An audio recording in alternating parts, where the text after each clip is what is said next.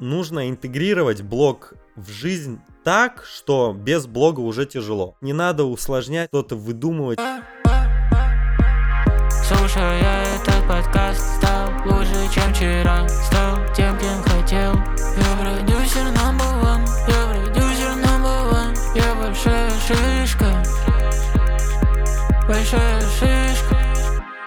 Всем привет! Меня зовут Никита Смирнов. Я контент-продюсер и студент факультета креативных индустрий НИУ ВШЭ. Это подкаст о моем становлении большой шишкой в диджитал-пространстве. Здесь мы вместе с гостями говорим о цене успеха, мифах в мире инфобизнеса и о том, с помощью каких инструментов достигать узнаваемости в медиа. Подписывайся на подкаст, чтобы узнать, как раскачать личный бренд с помощью контента. Сегодня мы поговорим на очень актуальную для многих тему эмоционального выгорания. С выгоранием сталкивался и я лично, о чем рассказываю в своем блоге, и уверен, для многих из слушателей эта проблема тоже близка, особенно и с фрилансом. Так, как сделать так, чтобы вести блог было одновременно эффективно и приятно? Какие есть способы справиться с выгоранием? Какую роль в этом играют отношения с девушками, для кого-то и с парнями? Где грань между продуктивностью и здоровым отношением к работе? Об этом всем в сегодняшнем выпуске мы поговорим с Владом Комягиным. Небольшая предыстория знакомства с Владом. Я увидел твою рекламу, Влад, по-моему, Ян Сташкевич тебя пропиарил. И поначалу было первое впечатление такое, что это какой-то странный тип, у которого истории, как у Бузовой, который рассказывает про какие-то отношения с девушками. А потом я купил у Влада курс по отношениям с девушками, самый дорогой в моей жизни курс по отношениям, стоимость которого мы обсудим в конце выпуска. Вот. Теперь немного о Владе. Сегодня в нашей студии Комягин, продюсер, главный татарин Перми, миллионер из села и настоящий осознанный парень, и в скором времени и отец, который не боится говорить в своем блоге о самых запретных темах. Раньше он мыл полы и работал на заводе, а сейчас продюсирует миллионные запуски экспертов и учит, как стать уверенным и сильным мужчиной в отношениях с девушками на своем курсе «Осознанный пенис». Привет, Влад. Привет, Никита. Расскажи, чем сейчас конкретно занимаешься, какие планы на Новый год? В данный момент я финалю свой крайний запуск в этом году курса для парней «Осознанный пенис» и ухожу на заслуженный отдых, примерно дней 5 буду отдыхать. И в начале года у меня планы – это начать, наконец-то, работать. Вот, как бы это странно ни звучало. Примерно 2 года в инфобизе я нахожусь, и эти 2 года я могу сказать, что работал на чиле, на расслабоне. И вот 23-й год у меня намерение поработать прям хорошенько. Вот, как ты говорил, там систему сделать, делегировать, повысить результаты. Вот это вот все хочется мне сделать в новом году. Офигенно. Мы сейчас как раз поговорим о твоем пути, о пути настоящего миллионера из села. Ты родился в селе Барда на окраине Пермского края, где население около 10 тысяч человек. Расскажи, как складывался твой путь в инфобизе и, возможно, даже до инфобиза, с чего ты начинал зарабатывать, как решил переехать в Пермь и откуда в тебе вот это вот желание развиваться и покорять вершины с юного возраста? Небольшое уточнение, я родился не в Барде, я родился в Якутии, город Ленск, это прям место, где зимой минус 50-60 градусов, и в Барду мы просто переехали с родителями, когда мне было лет, наверное, 9 примерно. Вот, то есть я проучился в обычной школе в своем селе до 15 лет, и мама после 9-го мне сказала: давай-ка, сынок, пора становиться взрослым, сильным, осознанным, и езжай поступать в Пермь. Почему именно Пермь? Потому что этот город рядом с моим селом, 160 километров до Перми, и в принципе все у нас едут поступать в Пермь, кто-то в Екатеринбург, кто-то в Казань, но это уже в 2-3 раза дальше, чем Пермь. Поэтому выбор пал на Пермь. И я поступил в Пермский авиационный техникум и просто начал следовать стандартному сценарию. Это обязательно получение какого-то образования, несмотря на то, что это среднее. Дальше, конечно, был план это получить высшее, работать на заводе. Вот. Я первые, наверное, сколько месяцев, да даже полгода у нас в формате практики была работа на заводе, но что-то не сложилось. Вот, когда мне стукнуло 18-19 лет, начался вот как раз тот возраст, тот момент осознания, когда ты понимаешь, что, наверное, хочется какой-то другой жизни, чего-то более интересного, и тот формат работы, учебы как-то вообще не вписывался в мою картину уже, и меня вышвырнули с завода, уволили, я кое-как получил диплом, выпустился. Почему кое-как? Потому что дипломная работа у нас была напрямую завязана с практикой на заводе. А меня уволили, вот, и поэтому приходилось как-то заходить туда, договариваться, но тем не менее я сейчас имею профессию слесарь контрольно-измерительных приборов и автоматики, среднее профессиональное образование, и в принципе меня любой завод технически может принять на работу, 30-40 тысяч я могу получать. Вот. Ты спросил про блогинг, как я зашел вообще в инфобиз и с чего все начиналось. Давай тоже расскажу. Да-да-да, рассказывай. После учебы у меня был такой период, вот как ты сказал, там уборщик и прочее. Я работал уборщиком, официантом, раздавал листовки. Ну, то есть вся такая работа, где оплачивают по часам. Потому что моя задача была выжить в Перми. Вот, работы постоянно не было, и приходилось как-то здесь 500 рублей, там 300 рублей. Ну, в принципе, на еду хватало, я жил у своего друга, вот, в общаге. И как-то так шабашил, мутился, и в какой-то момент понял, что, наверное, это какая-то ерунда, и надо строить бизнес. Почему я не пошел в нормальный найм? Потому что меня, в принципе, не брали, я ходил на собеседование, но как-то не складывалось. И на работе уборщиком я понял, что в принципе не имеет значения, уборщиком ты работаешь или топ-менеджером в какой-то фирме. В любом случае найм — это история, которая не про меня. Это место, где тебя в любом случае ограничивают, твой рост, твое развитие, твою свободу. И будучи мужчиной, я подумал, что, наверное, не очень круто, когда другой мужик тебе что-то диктует. Потому что я работал, когда официантом на банкетах, были моменты, когда более вышестоящие там молодые парни указывали тебе, что делать, и ты беспрекословно должен был это выполнять. Это, безусловно, меня как-то напрягало, я злился на себя, что моя реальность вот так вот проходит. И начал смотреть в сторону бизнеса. Я всегда шучу, что я в бизнес пошел, потому что меня не брали в найм. И реально, мне постоянно отказывали, я такой, ну ладно. Начал делать всякие проектики, типа реклама на асфальте, но я уже могу считать это предпринимательской деятельностью. Это когда ты через трафарет на асфальте рисуешь, например, да, там ломбард номер 1, номер телефона, ну, видел вот эти истории, наверное. Это был ты? Это был я, да. Тот чел, который ночью в балаклаве бегает, убегает от охранников и пачкает асфальт города. Вот, далее всякие проекты типа наклейки на 9 мая, сезонные вот эти вот бизнесы, когда ты подмутил денег и потом сидишь, опять ищешь новую темку. Спиннеры, я спиннеры успел застать, вот, и всякие такие моменты. И впоследствии я пришел к тому, что начал заниматься картинами на холсте. Это когда тебе клиент скидывает фотографию, ты ее как-то стилизуешь в разные стили, печатаешь на холсте, натягиваешь на подрамник, и у человека получается индивидуальная картина с его фотографией. Потом у меня появилась печать на футболках, и в какой-то момент я занимался только картинами и печатал на футболках. У меня не было ни своего оборудования, ничего, я просто как посредник находил клиента, передавал заказ, печатал, изготавливал и отдавал. Впоследствии я сфокусировался на футболках, это вот как раз таки компании заказывают с логотипом, на день рождения там, парные футболки, ты мое, я твое и прочее, я думаю, тоже это многие видели. Вот этим я занимался. Вложил деньги, привлек инвестиции от мамы, бабушки, бывшей девушки, вложился в оборудование, в офис и дорос до того, что через 2 года у меня в городе Пермь было 2 точки, конкурирующие между собой, разные названия, разные сайты, разные группы, и за 2 года я стал лидером рынка в Перми. Вот, победил тех, кто 15 лет на рынке за счет того, что я делал красиво, ну, то есть визуальная вся история. И очень хорошо был выстроен клиентский сервис на тот момент.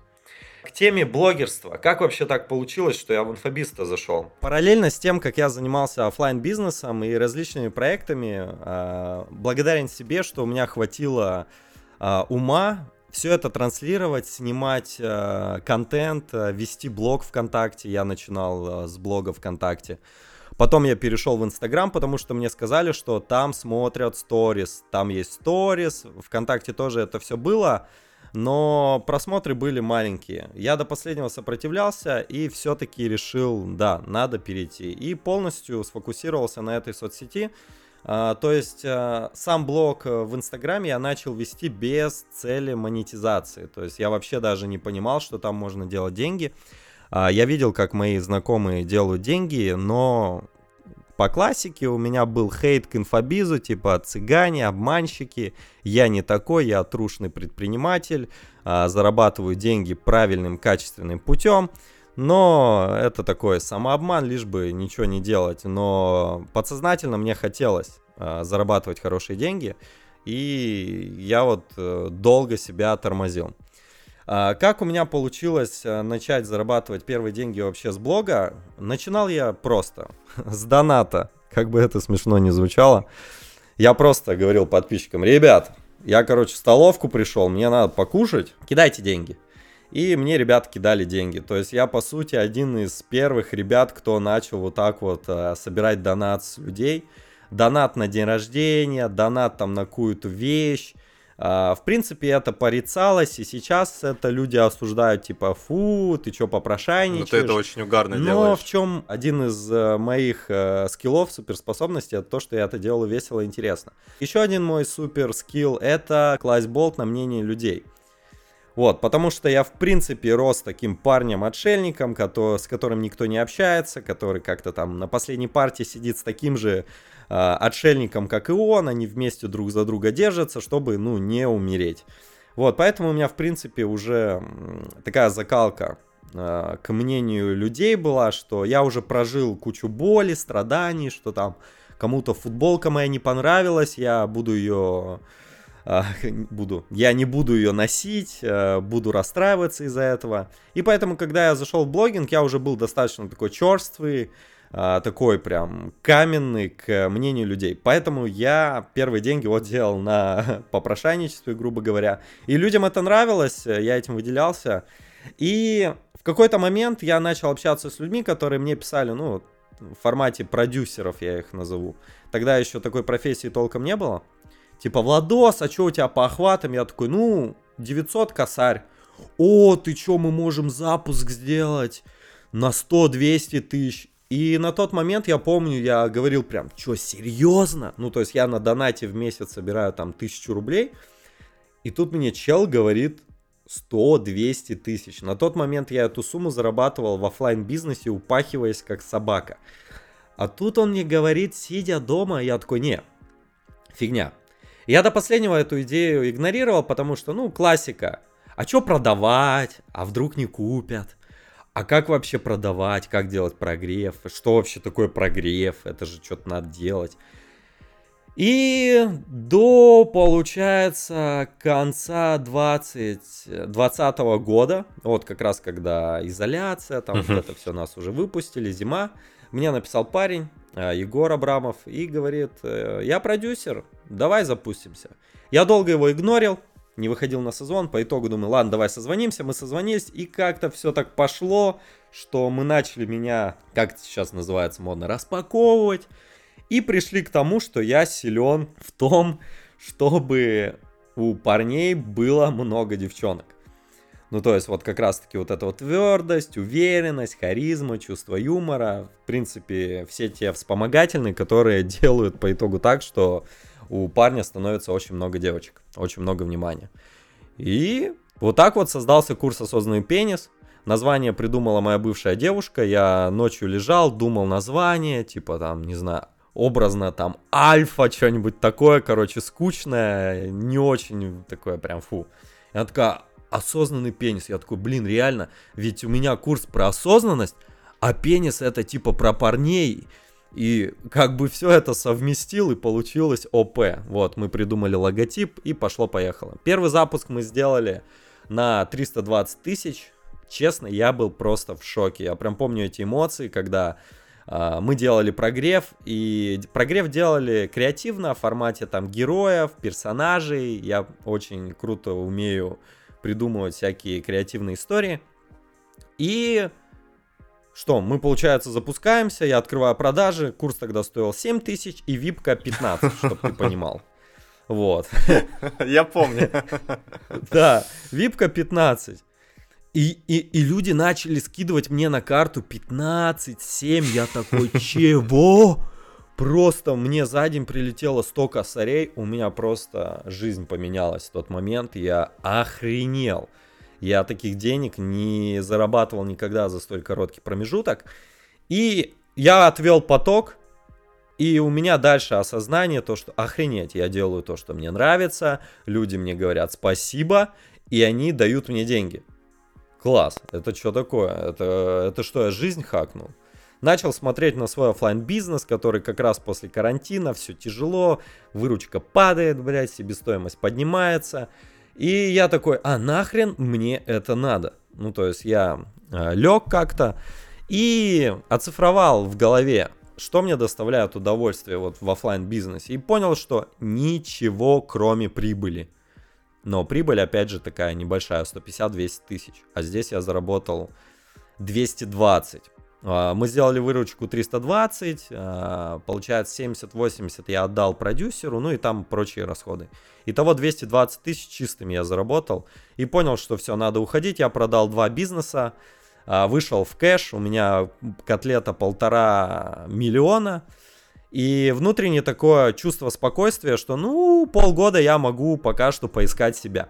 Я уходил в онлайн, по сути, не понимая, буду ли я делать второй поток ОП или не буду. Просто понял, что мне это интересно, ушел, нашел наставника Кирилла Сибиряка, заплатил ему деньги. И вот 21 год у меня был взлетный, когда я прокачал медийку, я начал делать конференции, мероприятия, тусовки, запуски. Я создал еще один курс Hustler Instagram, это уже по блогингу. И вот так вот я оказался в сфере инфобиза. И, собственно, вот сейчас вам тут рассказываю про это все. Постарался вкратце, но запечатлев какие-то яркие моменты, чтобы было поинтереснее. Спасибо за такую подробную историю, Влад. Наверняка же у тебя в этом пути были моменты, когда ты приходил после завода и думал... Ну, когда тебе много отказывали в работе, ты думал, что типа вот, все, жизнь, я отшельник, бабок нет... Вот, как ты с этим справлялся? Ну, или вообще, было ли у тебя выгорание? Может, опиши какие-то такие сложные ситуации. Да, безусловно, такие моменты были, когда ты внутренне уже готов к чему-то большему, а внешний мир, реальность тебе говорит о другом. Внутренне ты уже там долларовый миллионер, ты уже к этому готов, ты уже придумал проект, ты уже силен. Но не получается, не находишь отклик среди окружения, среди клиентов. И да, я откатывался эмоционально, когда думал, что, возможно, я не тот самый особенный, в кавычках, человек, который может чего-то достичь. Такие моменты были, но каждый раз я все-таки себе говорил, что... В будущем мне будет хуже в найме, даже если там зарплата будет 200-300. А сейчас я, например, на проектах зарабатываю 10-20 тысяч, да. Наверное, страх, что в будущем будет больнее, мне помогал двигаться вперед. Ну, то есть сейчас не так больно, да, что-то не получается, но потом больнее будет 100%. То есть я всегда мыслил каким-то будущим, картинкой будущего. Ну и, в принципе, вот эти все мотивационные ролики, видео, истории людей, где не получалось и потом получилось, они мне давали понять, что просто нужна некая настойчивость и просто нужно время. Поэтому я в какой-то момент просто начал себе говорить, что я просто играю в игру, интересную игру, и та реальность, которая сейчас, это просто какая-то ошибка, который просто надо исправить, что это временно, что я другой, что я внутренне чувствую, что я готов к большему, и просто шел, делал. По поводу выгорания, как такового выгорания у меня в принципе никогда не было, и я с трудом могу понять, что это. Это, наверное, история, когда ты просто не можешь что-то делать, вот, когда хочешь и не можешь, наверное, вот так вот. Такого у меня не было, потому что я всегда старался очень чутко относиться к своему внутреннему миру. И я в себе это воспитал. И если чувствую, что что-то идет не так, ну, например, я просто перерабатываю. Не досыпаю, не доедаю, забил на тренировки, забил там на какое-то развитие, то я просто торможу. И эта история как с автомобилем. Я лучше буду ехать чуть медленнее, чем сжигать покрышки и потом менять покрышку и там неделю отлеживаться, например, да, или вообще заболеть, не дай бог, из-за того, что ты иммунитет себе понизил. Поэтому я аккуратненько так, не спеша, двигаюсь. Основной тормоз у меня всегда был, это вот то, что я в себе мог сомневаться, что я чего-то недостоин. Вот, это единственный тормоз, пусть это будет, может, как выгорание, вот, а в остальном... Не знаю, все нормально. Просто делать маленькие шажки каждый день и не делать себе голову, что ты в моменте не стал там успешен. Вот, потому что в таком положении поиска себя, поиска своего пути я потратил 5 лет и не могу сказать, что я жалею, что так долго или, может, для кого-то это быстро. Я просто понимаю, что это тот путь, который должен был я пройти, чтобы сейчас... У меня было какое-то некое такое понимание вообще, про что я. И оно сейчас есть, поэтому я благодарен этому пути. Довольно мудрая позиция про то, чтобы лучше тихо, но долго, чем рывками. Ну, конечно. Я могу на своем примере рассказать о том, что такое выгорание. Я с ним столкнулся, когда я продюсировал онлайн-школу на регулярной основе полгода. И продюсирование онлайн-школы — это когда ты делаешь по 2, иногда по 3 запуска в месяц. Опа, на одних и тех же флагманских продуктах, которые ты просто каждый месяц чередуешь, и тебе каждый раз нужно это подать по-новому. И у нас там были ограничения в сфере, это была ниша школы по журналистике, там есть определенная, емкость рынка. Ты не можешь сделать в этой нише запуск больше, чем на 300-400 тысяч. У нас запуски там были и того даже чуть поменьше по деньгам. Ну и каждый месяц я с этого зарабатывал не как продюсер-партнер, а условно как продюсер, который делает в найме запуски. Просто на регулярной основе я зарабатывал иногда 70, иногда 90, иногда поменьше в месяц. А выгорание наступает из-за того, что ты берешь планку выше, чем ты можешь достичь. И когда ты этой планки не достигаешь, ты начинаешь обесценивать свои старания и думать, что ты недостаточно выложился. И начинаешь еще сильнее, еще больше вкладываться. На последнем издыхании уже делаешь эти запуски. И потом такой типа... просто валяешься овощем. Вот, у меня это было так. Травмирующая для меня история, я из нее выходил. Но именно вот месяц я провалялся в апатии, когда мне вообще ничего не хотелось делать, даже с кровати вставать. А восстанавливался я полгода, и вот только через полгода я пришел к тому, чтобы ставить свое состояние на первое место, заботиться о здоровье, пить витаминчики, спать, заниматься спортом. Понял, четко. Ну вот, я как раз всегда старался за этим следить. Ну и плюс я не очень, я не очень трудолюбив. То есть я не вижу большого смысла в большом количестве работы. Ну то есть у меня отношение к жизни такое, что я в первую очередь живу и работаю. Вот сейчас могу сказать, что исключительно только в кайф, потому что первое время, когда ты начинаешь что-то делать, работа — это исключительно история для жизнеобеспечения, согласись. То есть она, может, тебе не нравится, но ты затыкаешь рот и просто идешь работать, потому что тебе надо платить за хату, тебе надо что-то кушать и тебе надо там носки купить. Вот, и сейчас у меня такой принцип, что первое, я живу, и моя работа, получается, подстраивается под мою жизнь. Вот, и это очень крутая история лично для меня. И опять же, здесь не возникает истории про выгорание. Я вот спокойно в моменте могу, например, передумать делать запуск, потому что просто чувствую, что я не хочу.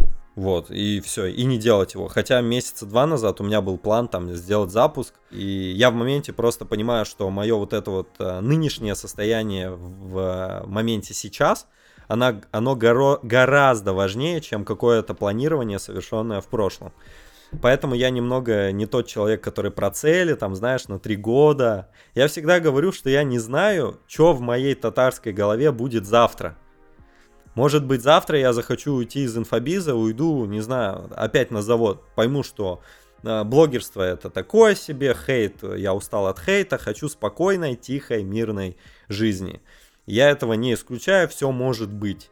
Поэтому я такой, типа, ну, целей как бы есть, цели там кайфовать, вот примерно. Но вот сейчас на 23-й, как я сказал, есть цель попробовать поработать. Посмотрим, что это мне даст, если это даст кратный рост, и я не столкнусь вот с тем самым выгоранием, то я это интегрирую в свою жизнь.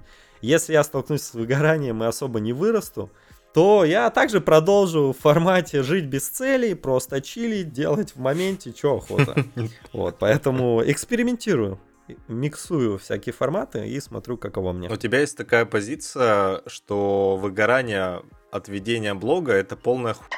Как бы если вести блог правильно, выгорания не будет. Конечно. Мог бы ты своим авторским видением поделиться, потому что часто блогеры ноют о том, что ой, как трудно быть блогером, как трудно снимать контент, делать эти подводки для рекламы. Я всегда говорю так, что тяжело быть, наверное, в шахте работать. Мне кажется, это тяжелее, чем брать в руки телефон и выкладывать видосики. По поводу выгорания от блога, почему, в принципе, я высмеиваю эту тему, когда блогеры говорят, там, я взял выходной от блога надо отдыхать, я эту историю не поддерживаю, потому что у меня такой принцип блога, что это просто продолжение твоей жизни. Простыми словами, нужно интегрировать блог в жизнь так, что без блога уже тяжело. Вот, например, если... мне там надо не поснимать сторис сутки, ты не поверишь, мне пипец как тяжело. Я прям вот жду, когда у меня сторизы исчезнут, и думаю, ну когда это произойдет? Типа, когда у меня будет вот этот вот плюсик? И это для меня тяжело, потому что для меня блог — это просто единицы контента, которые происходят у меня в жизни. Для меня блог — это не история про выдумывание чего-то. Для меня блог — это не история, когда я исключительно веду блог ради заработка. То есть для меня это не работа. Почему, опять же, я не выгораю? Потому что в блоге, в ведении контента вшита моя реализация. Моя реализация — это быть востребованным, быть популярным. Мне важно, чтобы меня слушали. Мне важно, чтобы со мной считались. Мне это все важно. И поэтому мне как-то вообще не составляет труда. И по поводу выгорания от блога, я понимаю, все-таки сейчас вспомнил, вот когда мы первый запуск делали с продюсером, где он писал сценарий, и мне надо было по сценарию делать. Да, я тогда выгорал. Да, и я выматывался, да, и вот это, когда заходил в сторис, я думал, фу, нафиг. Поэтому в чем здесь история?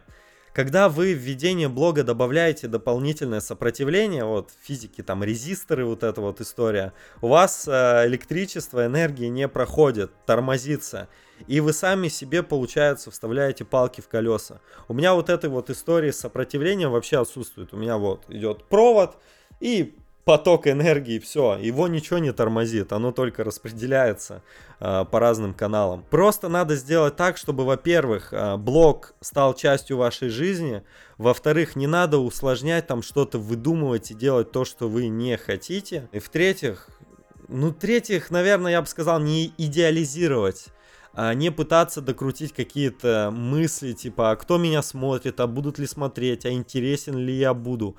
В принципе, я когда начал вести блог, у меня был телефон Xiaomi, там было все пикселами, ужасный звук, и я не задавался вопросом идеальной картинки.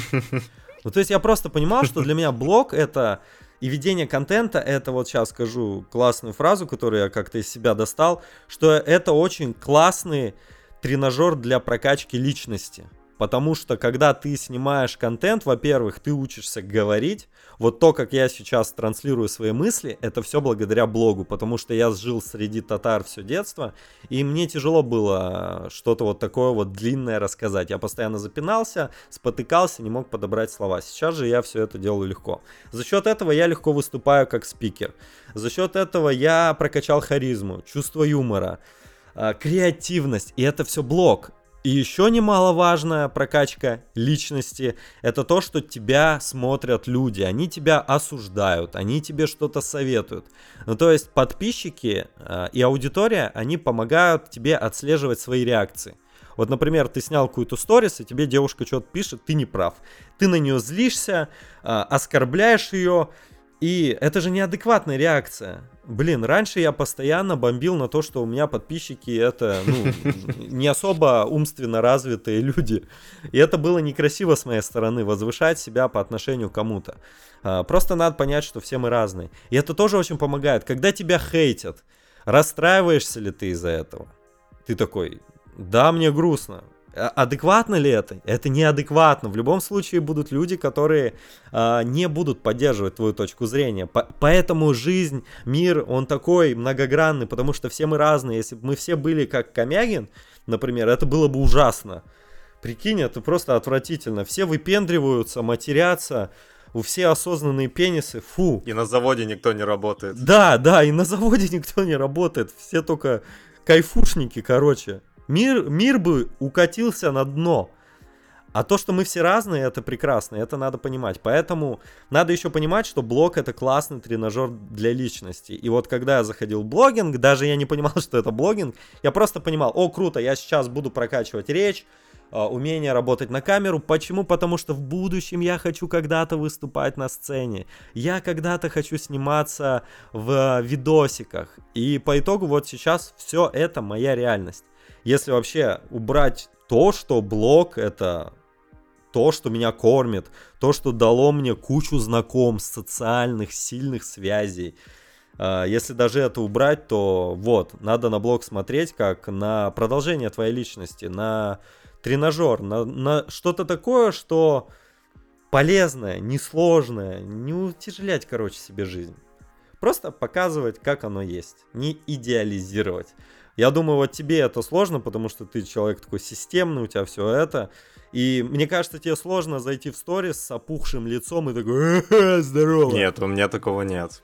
Но я потом расскажу. Вот, а у меня вот это вот вообще все могу снимать. Я бы снимал и что-то более 18+, но за это мне Инстаграм уже один аккаунт заблокировал, поэтому я себя сдерживаю. Вот. Я хотел сказать, у меня такого нет, в смысле, я тоже за искренность и лайв-блоги, и у меня нет такого, Понял. Что я от него устаю. Вот, отлично. И когда ты говорил про то, что я не могу, представить свою жизнь без блога, когда я снимаю постоянно много историй, у меня тоже такое есть, что блог стал уже частью моей жизни. И вот это отлично, вот это офигенно. Да, я вел сторис еще... до того, как на твой курс пришел, по-моему, год или полтора каждый день у меня были сторис, там, может, 1-2 пропуска было за это время, и причем я начинал его вести на Xiaomi, и первый год, пока я не заработал на iPhone запусков, мне все, постоянно писали: Никита, купи iPhone. Так же все было. Никита, когда ты купишь iPhone? Когда ты, купишь iPhone, чтобы твои сторис было возможно смотреть? Я думаю, да чё они... Нормальная же картинка. Самое прикольное, что они все равно смотрят. Смотрят же. Не, за пару насчет идеальной картинки опухшего нет, потому что, это же я, это часть меня. Ну да, вот. Заморачивался насчет того, как в сторис выйти. А у меня вопрос к тебе как амбассадору осознанных пенисов.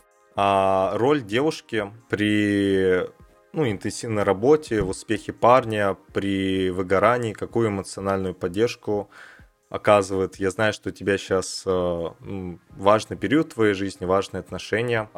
Неужели отношения с противоположным полом сильно влияют на эмоциональную стабильность, внутренний стержень парня?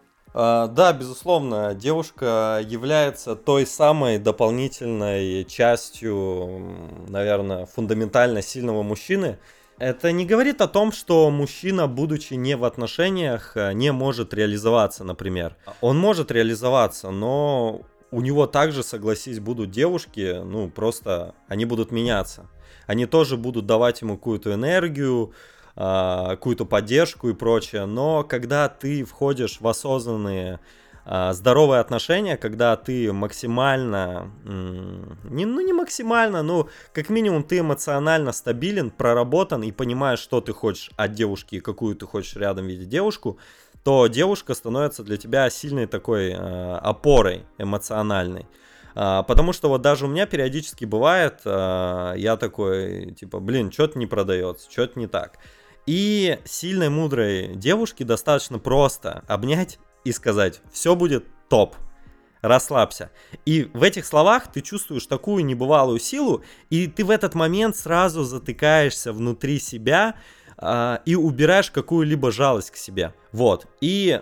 Вследствие делаешь, конечно же, кратный рост, результат, там даже может быть не финансовый, но все равно эмоционально ты чувствуешь некую такую твердость. Когда ты один, можно там, например, посыпаться. И опять же, если отношения неосознанные, нездоровые, девушка рядом очень легко может тебя ранить, травмировать. Также и мужчина может девушке сказать, типа, да зачем тебе этот курс, да блин, ты и так классная, все нормально. А порой в отношениях людям не хватает простого человеческого, там, я в тебя верю, у тебя все получится, ты большая или большой молодец и прочее. Вот, понятно, что там есть более глубинные какие-то вещи, это энергообмен, когда ты...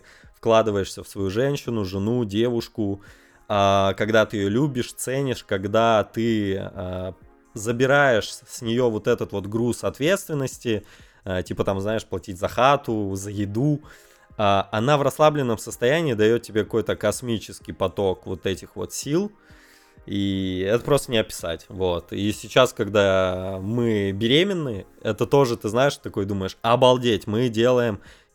целого человека со своей судьбой, историей. Этот человек может как-то повлиять на историю, да, других людей, может быть, даже в рамках, города может как-то повлиять в будущем. И ты такой, вау. И в такой момент происходит какая-то эмоциональная зрелость, что ли. То есть, будучи сильным мужчиной с ребенком, я думаю, очень сложно сидеть и... заниматься самобичеванием, типа я очень плохой, я некрасивый, у меня не получился запуск. Ну, то есть ты просто становишься мужиком, вот. И у меня сейчас это внутренне очень сильно ощущается. Я стал более, наверное, агрессивен в плане каких-то выходок людей. Ну, то есть не так, что я начал психом становиться, да, и там... в драку лезть, я, в принципе, очень уравновешенный, а просто внутренне даже феромонами, не знаю, ты на других мужчин влияешь сильнее, и они тебя слышат и затыкаются в каких-то, например, моментах. Ну, то есть, все в совокупности работает. Ты даешь девушке, она дает тебе, и ты кратно растешь. Но эта связка работает, когда все выстроено грамотно, а не когда у вас отношения, грубо говоря, случайные по залету. Вот это как раз-таки то, что я и транслирую для парней, то, что нужно получать должный опыт взаимодействия с девушками, чтобы, во-первых, отсеять от себя шелуху, когда ты там ревнуешь, переживаешь, из-за девушки, да, а во-вторых, это просто ты понимаешь, какую все-таки девушку ты хочешь видеть рядом, что тебе нравится, а что не нравится, что ты не примешь в девушке, а что примешь и прочие моменты. Отношения топ, стройте отношения осознанные, классные, и все будет замечательно.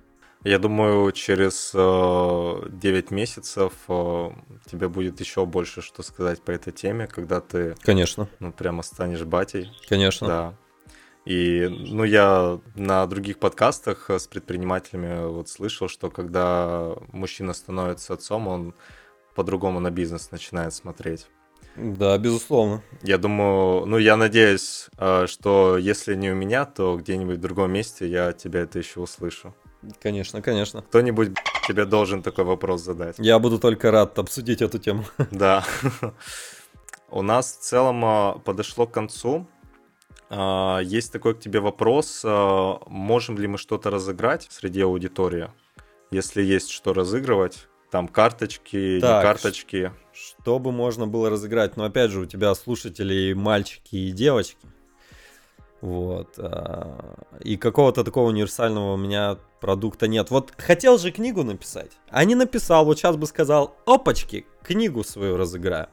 Не знаю, если нет чего-то такого физического, если будет интерес у человека, какой-то запрос у парня, у девушки, то, опять же, по блогингу, может, по отношениям, я вполне готов провести консультацию. Почему нет? На час-два созвониться с человеком, услышать его запрос и дать какую-то свою обратную связь. Я думаю, тоже прикольно.